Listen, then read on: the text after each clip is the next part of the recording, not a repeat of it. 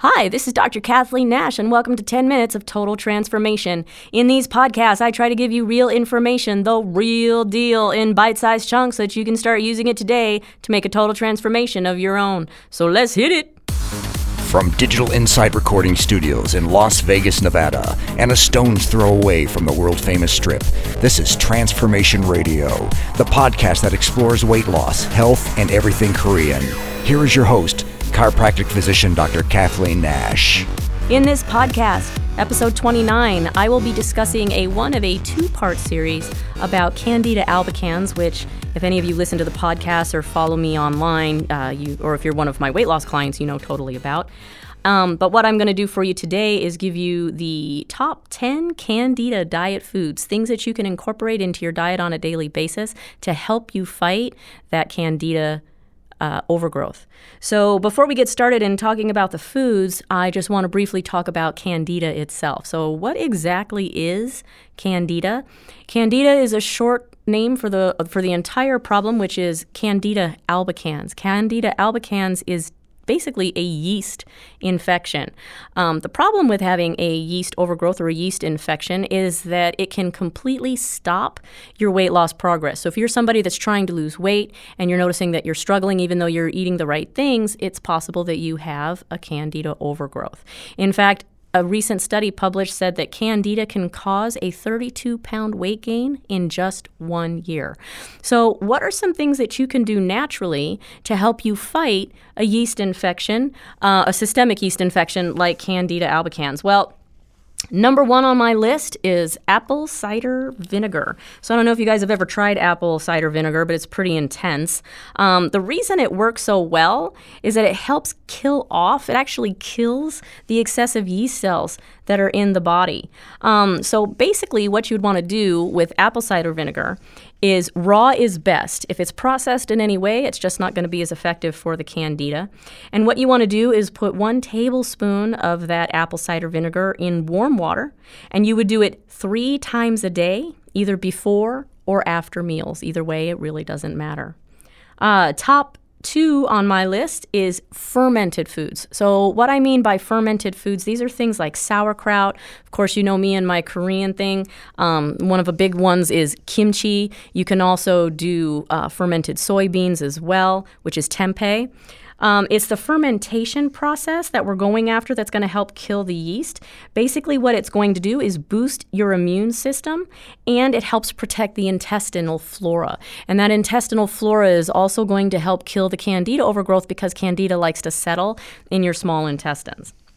Number three on my list is dark green leafy vegetables. So, when we talk about dark green leafy vegetables, we're talking about things like spinach, we're talking about kale, we're talking about collard greens, all the deep, dark, leafy beet greens, all the deep, dark, leafy greens that you can get. And the reason that works so well, there's a couple reasons actually.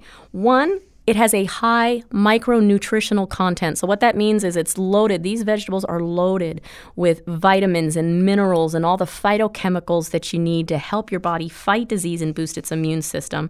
Also, the dark green leafy vegetables in particular have chlorophyll. Chlorophyll is a natural antibiotic. It's going to help, and a natural antifungal. So, it's going to help kill off the candida because candida is technically a yeast or a fungus.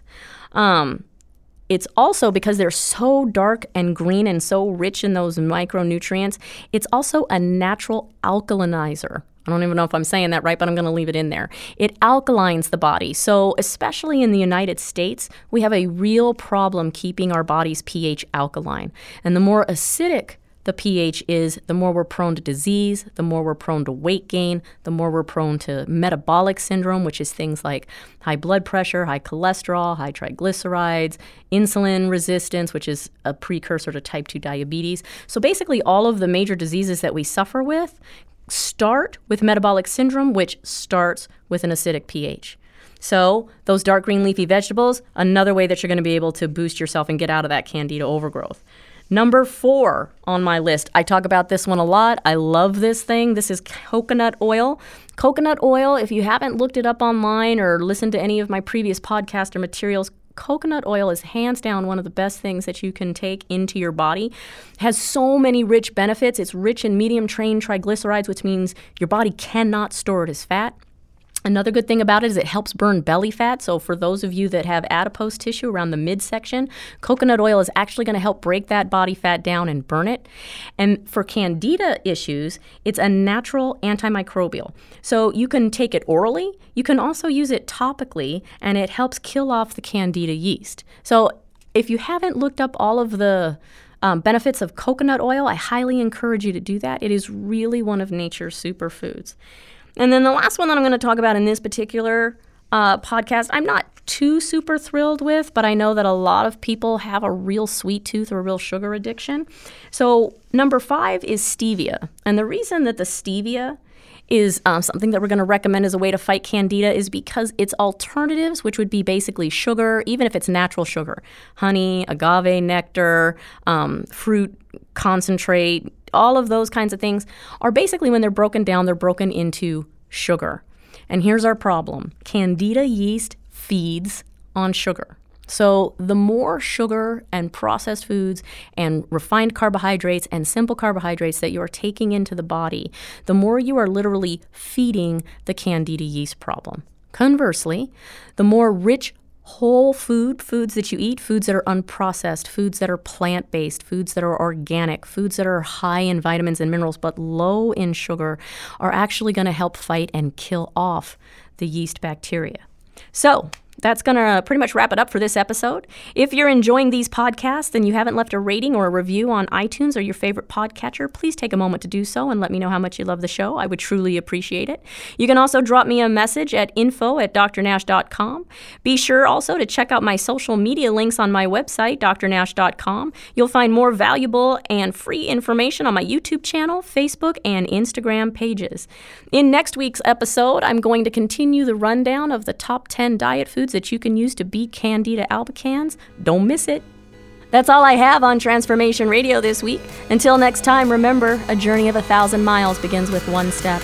Take that one step today towards total transformation. I'm Dr. Kathleen Nash. You've been listening to Transformation Radio with chiropractic physician Dr. Kathleen Nash. To begin your total transformation, visit drnash.com.